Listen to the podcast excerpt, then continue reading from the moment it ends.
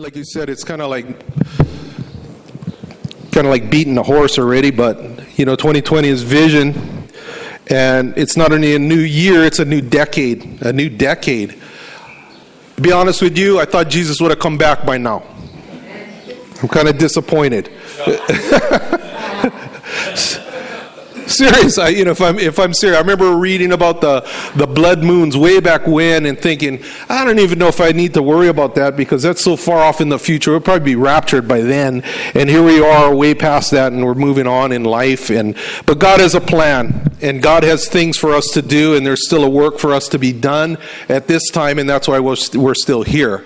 Um, I know that Paul in Philippians he writes, you know, I would rather die and be with the Lord but and I'm hard pressed between the two whether I should go to heaven or stay here. But I know that I'm going to stay here because it's more needful for you, his his people that he was congregating with and, and ministering to. And we still have work to do here. There's still souls that need to be saved. I believe that God has on his heart and on his mind a great revival in this hour.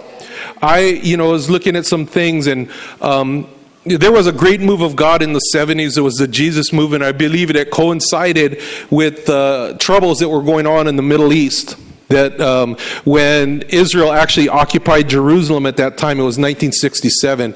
I was reading something the other day that was talking about a great outpouring of God that took place in 1948, what was another um, you know, when Israel was recognized as a state for the first time in almost 1900 years. And this was the first time, and there was a move of God. There was like healings, and there was tent revivals, and there was a big move of God at that time. And, you know, we're watching the things that are happening in the news right now, and for those of you who are paying attention, what's going on is very crucial. And this tension that we're seeing in the Middle East and this strike that we did on Soleimani, that was very, very uh, big news. And if you watch um, mainstream media, you would think that our president is a demon for doing that. Maybe we should have sent a few pallets of cash over there to appease those people again. and it's like instead we sent him a, a Reaper missile. And, you know, we're not violent. I don't like violence. I don't like, but there's also how far do you push a, a, a nation? And these are all really important things because he was conspiring to. Um, go against this nation, and he actually is responsible for a lot of uh, people, a lot of Americans getting killed. You know, and you can't appease that mentality. You cannot appease that mentality. I don't know if you guys know history, but um, during World War II, um, Hitler was on a rampage and he was uh, saber rattling and he was threatening all of Europe and he was very expansionist. And the British didn't want to get into war with, with uh, Hitler. Some of them did, some of them didn't. And there was a person named Neville, Neville Chamberlain who was their, you know, uh, foreign minister, and he was over there and he was trying to negotiate with Hitler. And he came out, came back from the continent, and he he came back with Britain with good news. He goes, "We're going to have peace in our time." And the Nazis were like laughing at him because they were they were uh, bent on taking over all of Europe. And we know how that turned out. There's evil in this world, and evil needs to be addressed. And I thank God that we have a president that was able to address that evil and take the heat from that because that was the right thing to do. We know that they did have a reprisal. They did a, a second strike, and basically they called the uh, Iraqis and said, "We're going to shoot some missiles over there." And basically everybody went in the bunkers, and praise God, nobody died. It was almost a face-saving effort on their heart, on their part. We will continue because these people are, are, they have this ancient hatred they call the united states the great satan and they call israel the little satan they said death to america first and then we're coming for israel if you know the bible prophecies you know that we're living in a very strategic time in history where you're seeing these allies uh, they're all gathered together in syria right now you see russia turkey and um, uh, Iran all gathered together. It's just like what the Bible says in the Ezekiel 38 war, and never before was that alliance in place. So we're seeing things really, the tumblers on this lock all coming in and falling into place. When's this going to happen? I don't know. I don't know when this is. I, I, remember how many years people saying, could this be the Ezekiel 38 war? Could this be the Ezekiel 38? People have been anticipating this war for a long time, but it's all the pieces are falling into place as we speak. That's why Bible prophecy is very important. It's a timepiece that lets you know what's going on in the world so that we're not clueless, that we have vision, that we understand where we're at, where we're going, where we've been. This word has been proven to be true. We're projecting out in the future. We're looking down the line and saying, well, God says this is going to look like when He comes back. This is what's going to happen before that. And so we can have confidence if we understand the past prophecies that were fulfilled in the Word, that we can project forward and say with confidence that God's Word will be fulfilled in the future. Amen. Can we say that with confidence? I believe we can. And not only that, it's exciting to see if you have your glasses on, if you're looking at the world through a biblical worldview, to see what's going on, it shouldn't inspire fear. What it should do is inspire us to draw closer to the Lord. That's the way, that's the affair. That's why, you know, I, I, believe my mandate in this church, if there's anything that I can say what my job as the pastor of this church is, I am the shepherd of this church. I'm trying to prepare this bride for the coming of the Lord because he is coming. And I find it amazing that there's some churches that don't even talk about this topic, and the Bible is about one quarter to one third on this topic of the prophetic events, the coming of Christ, the second coming of Christ. There's double the amount of, or more, written about the second coming of Christ than there was about his first coming. So it's very specific. There's a lot of specific things that we can look at and say, wow, that's that, I could see how that ties into right now. We see this massive earthquake that hit the Puerto Rican island, and basically, those guys just got out from under a massive uh, hurricane that devastated. I met, I met, a lady on the plane when we went to the mainland last time, and I said, "How is it in the Puerto Rico?" She's a Puerto Rican lady. She said, "That I just left there. They just recently got their electricity on, and it was like." Over a year, you know, a long time, almost two years, I think, and they finally got their electricity. Now hit hit by a six point something earthquake, their power grid slammed. Nobody got electricity, or a lot of people out of electricity on the island. I mean, there's this, this stuff just goes on and on and on all around the world. And he says that as we come closer to the return of Christ, it's like the world is going to go through birth pangs. It's not global warming. That's what the world would want to say. You got to pay us tax because it's global warming, that the environment screwed up, that the weather is violent, that we're getting floods, we're getting droughts. It's global warming. Pay us some money. It's not that. It says in the Bible, it says because sin is heavy on the world, heavy on this planet, that God will withhold the rain, that it'll even destroy the animals. You see the animal die offs that are going around. This is all happening right now. And it, like I said, it shouldn't inspire fear in us. It should inspire us to draw closer to the Lord. There's a, that's the vision that I want to give this year. This is something I came across um, in my studies this week. And uh, those of you are familiar with uh, Strong's Concordance, that you can look up uh, Bible words in the Bible or you know Bible words, and every Bible word, whether in the Old Testament in Hebrew or the New Testament in Greek, has a number to it. So you can look up any word in the Bible, and then there's a reference number, and you look that thing up, and then you'll find the definition of that, that word. And somebody somebody did this, and they took the numbers 2020 instead of looking for a word, they used the number 2020. And this is interesting what it says in the Strong's Concordances and I, will butcher this word because it's not familiar. It's in Hebrew. It's Hatsan Hatsan Hatsanlah something like that. Hudson Law, and it, says to rescue or deliverance is what that uh, 2020, the number of the word in Hebrew, and it's also it's a root from five three three seven. Normally, to go in depth of a word, if you just don't want the surface on that, they have a reference in there, so you can go to another word in the Hebrew, and it'll give a little bit more uh, understanding of what that possibly could mean. And it goes on in in. It says not natsal or uh, natsal prime root to snatch away, whether in, in a good or in a bad sense, deliver, self, escape, without fail, part, pluck, preserve, recover, rescue, save, spoil, strip, surely take out. That's an interesting translation of that word that's tied into the first one of 2020. Now, is that Bible? Not necessarily. I mean, that, I'm not going to, you know, build a doctrine on that, but I find it interesting that these two words are the very words that would uh, presage a, a, the word rapture. The rapture means in the Greek, it means to violently take something away. To pull. Actually, rapture is a Latin word, but if you study that, you break it down, it means to. Um, uh, take out violently. It's called the harpazo in the Greek. I ha- have it written down in my Bible. Let me write, read what this says. Now, is this the year of the rapture? I don't know. I wish it was. I hope it is, but I don't know for sure. We could, you know, like I said, I thought we'd be gone out of here a while ago, so we just need to be patient. But the thing is, our gaze has to be fixed on God because He could come back at any time.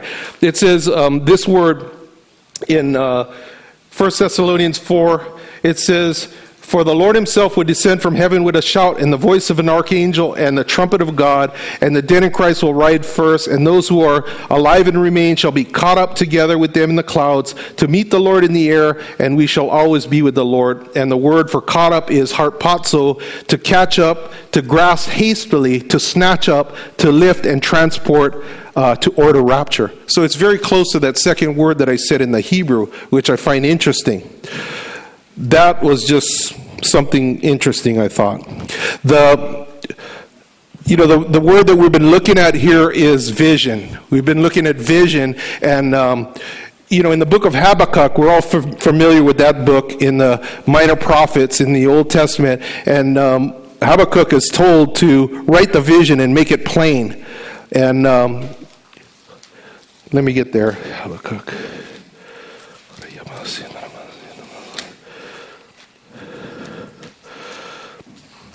I always get these, these minor prophets confused in here. Habakkuk chapter 2. And what, what um, precedes the chapter 2 is the fact that he's looking at life in Israel at that time, and they're surrounded by enemies who can't stand them.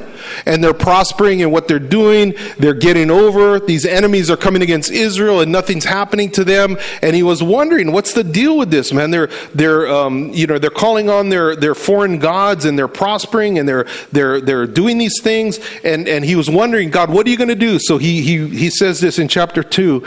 He was asking the question. He says, I will stand watch and set myself on the rampart and watch to see what he will say to me and what I will answer when, I, when I'm corrected. So he was wanting to have a perspective on this. What, what's, what's the take on this, God? And this is what the, uh, the Lord said to him. It says, The Lord answered and he said, Write the vision and make it plain on tablets that he may run who reads it, for the vision is yet for an appointed time, but at the end it will speak and it will not lie.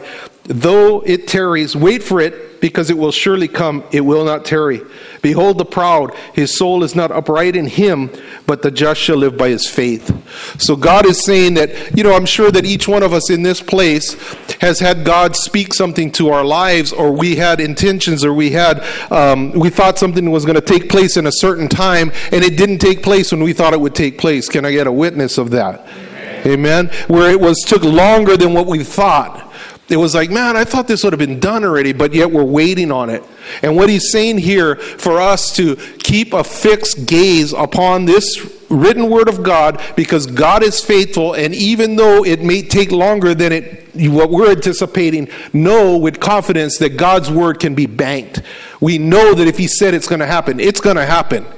Jesus Christ is going to come back to this earth. That's part of the gospel message. It's Jesus' death, burial, and resurrection. But the second half of that is he's coming again that when we see the mess that this world is in, we don't want to be cavorting with the things of this world because that's going to burn up. As, as Peter says in his epistle, he says, because all these things are going to be. All these things that we see are going to be dissolved. He said before there was judgments that came to pass to Sodom and Gomorrah, to um, the, the flood, the first flood of Noah, that flood that just destroyed the earth because of the wickedness of men. And it says that some people count God as he's soft or he doesn't mean what he says, but he says God's not soft, but he's long suffering, not willing that any would perish, but all would come to repentance. That's where we come in. We're a witness of that truth right there. We know the Lord and we should be willing to share that knowledge with other people. And I think as we see this world get more rocked, the, the hearts of people might be more receptive to hear the message of there is hope in Christ. He is coming back. He's going to set up a kingdom that cannot be shaken because the word in Hebrew says everything that can be shaken will be shaken, to only those things that cannot be shaken may remain. And we're seeing that right now. We're re- we're living relatively good right now. You got to say, economy's doing good. Stock market never been this high. Unemployment rate is down. We're looking pretty good right now. But things could change. You know, things could change. We have to keep our focus upon the Lord because the Lord is consistent. The Lord is stable. Following after the Lord, there's a lot of distractions out there. I got distractions, man. My phone is a major distraction for me. I don't know about you guys, but a lot of times I'm reading the word and I go, "Well, let me just look that up on the phone," and start looking up stuff. And next thing I'm, like, "Oh, let me check this. Let me check that. Let me check that," and I'm not looking at the Bible. Anybody know what I'm talking about? It's irritating. We didn't have these things before, just a few years ago. Now I can't get along without it. I need it. It's my friend. It's an idol, is what it is, man. I'm just going to say it. Lord, help me to repent. Yeah? I mean, it is, man. It steals a lot of our time, man. I'm first and foremost. I love it because it's instant uh, information. I want to know. We want to know something. Just do, do, do. Oh, look how smart I am. You know, we can Google anything. You know, it's better when we study God's word and He gives us a revelation in our heart. That's better. But this is a counterfeit and I'm subject to it. I, am confessing right now. We need to get into the Word of God. At the very end of this chapter, this is what the prophet says. It says, uh, verse 17 of chapter 3, it says, Though the fig tree may not blossom, nor the fruit be on the vines, though the labor of the olive tree may fail, though the fields yield no food, no food, though the flock may be cut off from the fold, and there be no herd in the stalls, yet I will rejoice in the Lord, and I will joy in the God of my salvation. The Lord God is my strength. He will make my feet like deer's feet and he will make me to walk on the high hills. Hallelujah.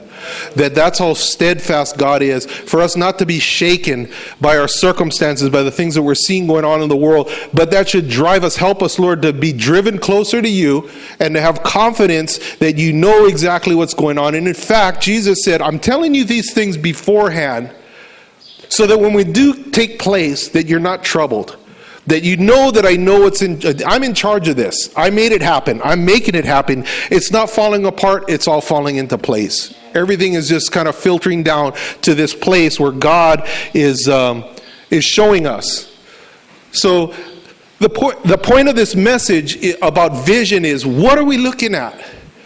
You know, there's so many things that out there like, oh, that got my attention, and we veer off course, and it's just like, you know, riding a bicycle or driving a car. You know, I go around that, that hairpin turn by uh, where Bradley, where you guys live over there, and there's that gulch. It's a real hairpin turn, and I notice that when I go around that turn, I'm not looking ahead of me like this when I make that turn. I got my head turned like that, looking at the pivot point of that turn, and it's a real smooth turn coming around.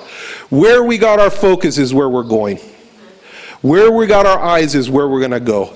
You know, John Bevere said in his marriage thing, he says, you know, you could you could be riding a bicycle and there's a rock in the middle of the road and you're just staring at that rock. Oh, there's a rock there. There's a rock there. Next thing, boom, you hit it with your bike and you fly over the handlebars because where your focus is is where you're going. Instead of saying, I got a lot of road over there, let me swerve, you know, swerve around this thing. So our focus needs to be on the things that are eternal, on the things of God. Our vision has to be on the Lord right now. He says, when you begin to see these things that are taking place in the earth, lift up your head, look up because our redemption draws nigh. Luke 21.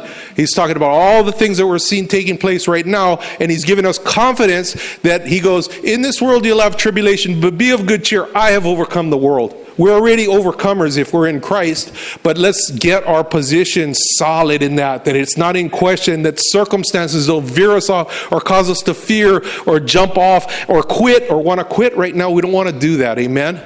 There's nothing to quit to. You know, he says, Peter says, seeing that all these things are going to be dissolved, everything that we see here is going to be burned up.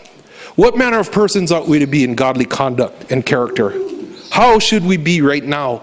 Because are we being prepared for our heavenly uh, citizenship in heaven by the way we react now? Or we pretty much dug in right here? That's pretty good. You know, I got my big screen TV. It's all good. I'm, I'm hanging out you know or we looking for, we're, we're sojourners we're passing through this we got a light touch in this world my place is in heaven my name's written in there i got an appointment in heaven help us lord this year to refocus on who we truly are what are the things that are eternal what are the things that are going to go through that fire what's going to last into eternity amen it says this in proverbs 29 11 where there is no vision This is in the Amplified Version.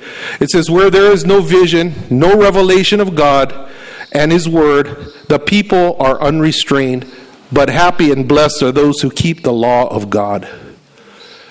If I tell you right now that we're all driving down the road, but in about 15 miles, the bridge is absolutely out, and I'm telling you right now, and this road is you're accustomed to driving 60 miles an hour on this road, what would be your response to that kind of information?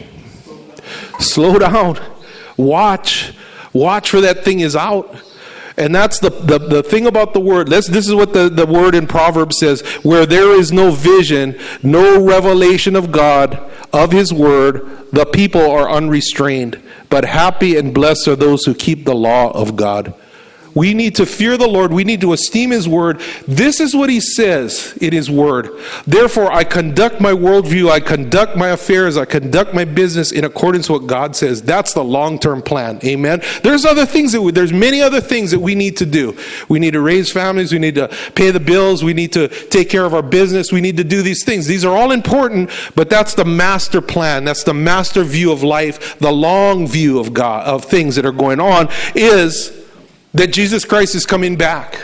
And we're seeing the things that are happening around the world, and it looks like he's coming back soon. Do I know when? No, I don't know when. But is it going to be soon? I believe it is.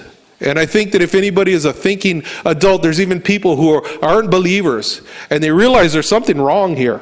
You know, when it's there's so many, it's a disaster of the week. Boom, boom, boom. You can't even keep up with it already. You know, the things that are going on. And the Lord said, I believe He's trying to shake the world to get our attention to focus on what's eternal, what's going to last. And the things of God are what transcend this world. Amen.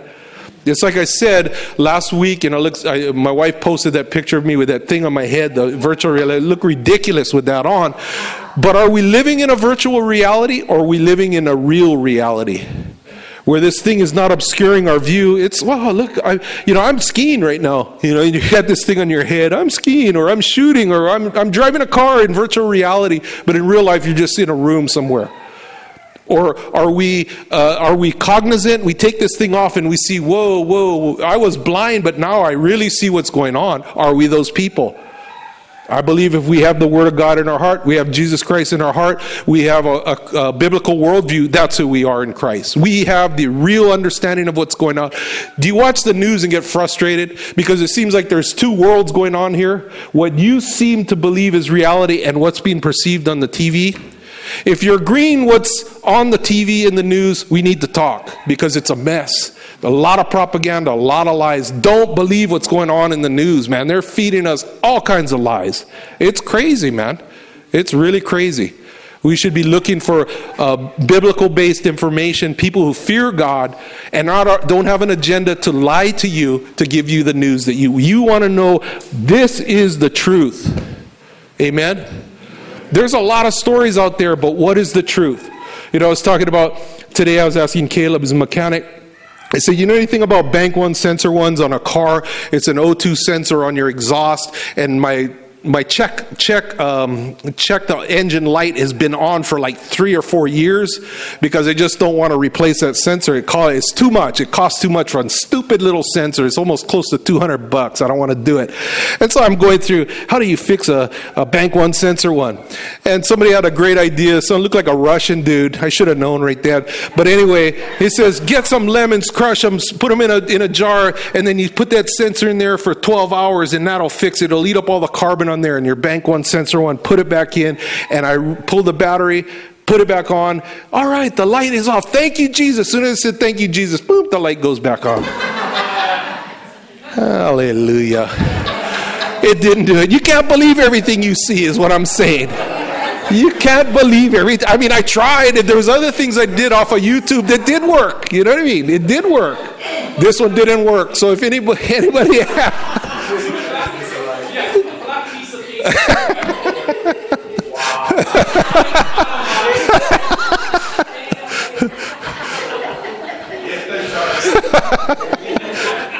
they call it the idiot light. And so if something really goes bad with my truck right now, I'm not going to know about it. You know, I mean, a bank one sensor one, eh, it's just regulating the amount of gas, something, but I don't know. Caleb, am I doing damage to my truck by not fixing that? Not really. Probably not getting as good a gas mileage. The point of that is, don't believe everything you see. Don't believe everything you hear. Test it. I tested it, and it didn't work. This word can be tested, but it will work. The word can be tested, it can be trusted. Amen. And our faith in God, it will be tested. We go through trials, and it says for us to be strengthened through those trials so that we can endure even more so that we can be a witness of the faithfulness of God. If it was all happy, happy, joy, joy, it's all roses and you know butterflies, you know what kind of faith is that? But if you've gone through something and you've retained your faith, that has some weight to it. It's like, wow, how did you do that? Well, because God is faithful. I saw too much. He's faithful. I know He's true to His word, and I believed Him, and it came out this way. We have a good ending here. Each one of us, where our name is written in the Lamb's Book of Life. That doesn't mean that we're not going to see stuff. You know, there was I was uh, commenting on a, a Perry Stone did a thing about the. Um, pre tribulation rapture, which is what I'm a believer in. I've studied it quite a bit. And there's a big controversy right now. A lot of people abandoning the idea. It's like, no, I don't believe that. I believe in a mid tribulation. I believe in a post tribulation rapture that after we go through all the turmoil in the book of Revelation, if you've ever read it for yourself, it's pretty frightening. And then we, we Jesus comes back with, with everybody else, and we go up, we meet him in the sky, and then we do a U turn and come back to the earth. And I'm like, I don't know, that sounds kind of weird to me, man, you know? And there's different views on this, different views. And so what I wrote about it, I said this I said, I believe that Jesus promised, that He said, I have not appointed my church to wrath. Now, he also said this. He says, In this world you will have tribulation, but be of good cheer, I've overcome the world. He says that, right? And then he also says, People say, But I believe in a midpoint tribulation. I believe that's where God's wrath is poured out upon the church. But in the book of in Revelation, it says in chapter where he starts breaking the seals, it says that the wrath of the Lamb is being poured out on the earth at that point. Some people said the church is going to be here during that time. Then we're going to be subject to the wrath of Christ. I don't believe it. I believe that God says, I have not appointed my church to wrath. There is people who are being martyred for the faith right now. There is people who are being martyred for the faith, and they're blessed, and there's a crown that comes with that. But as a whole, body of believers. I believe that God is going to deliver his church before. And I said, this is what it says about the tribulation period that it's like we're standing on the ocean and there's a massive storm out in front of us and we can see it. But is it moving quickly? Is it coming in? We can see this wall of clouds that's moving our way. And I said that we, as believers in Christ, are never guaranteed a smooth a smooth life. He never guaranteed that. But he also said, I have not delivered my church to wrath. And it says that this tribulation period if you can think of World War II, the um, Civil War, all the turmoils that happened in the world, even, I think he's even including the flood possibly. He says there's no time like this, nor will there ever be a time like this again. It's that bad. You don't want to be here. I don't want to be here. I want to be in Christ. I want to be who he wants us to be. Amen. That's what I want for this church. I want us to be focused. I want us to be, uh, my heart is set on the Lord. I got a light touch in this world. If he comes back tomorrow, hallelujah, let's let's go.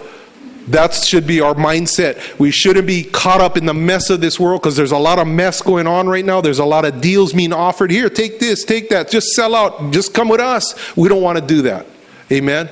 We want to be focused on the things of God because that's what he said. He said it would look like this. If we want to know the future, you want to have a long term view on things, read the book of Revelation.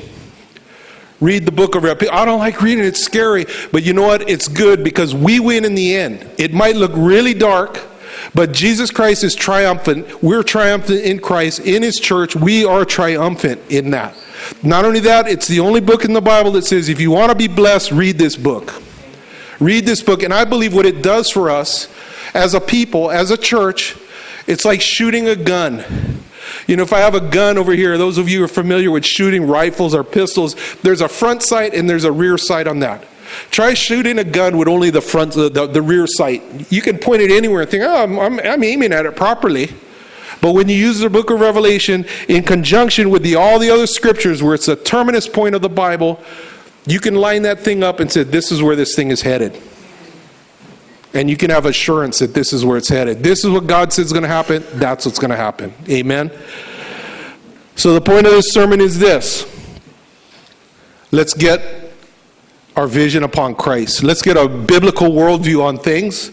Let's be solid in that. Let's have confidence in God. Let's let it inspire faith. Faith comes by hearing, and hearing by the word of God. When we hear about these things that are happening, it inspires faith in me because I said, "Man, the Lord talked about this thousands of years ago in His prophets. Here, it's happening right now. It's happening right now." These things should inspire our faith. It should make us homesick. It should get us not so concerned about the things of this world, but have our view elevated to the return of Christ. Like I said, there's many other things we need to do. It's not just we just focus on that. There's other things, but that I would say is the master view that we should be looking at right now. Amen. Let's pray.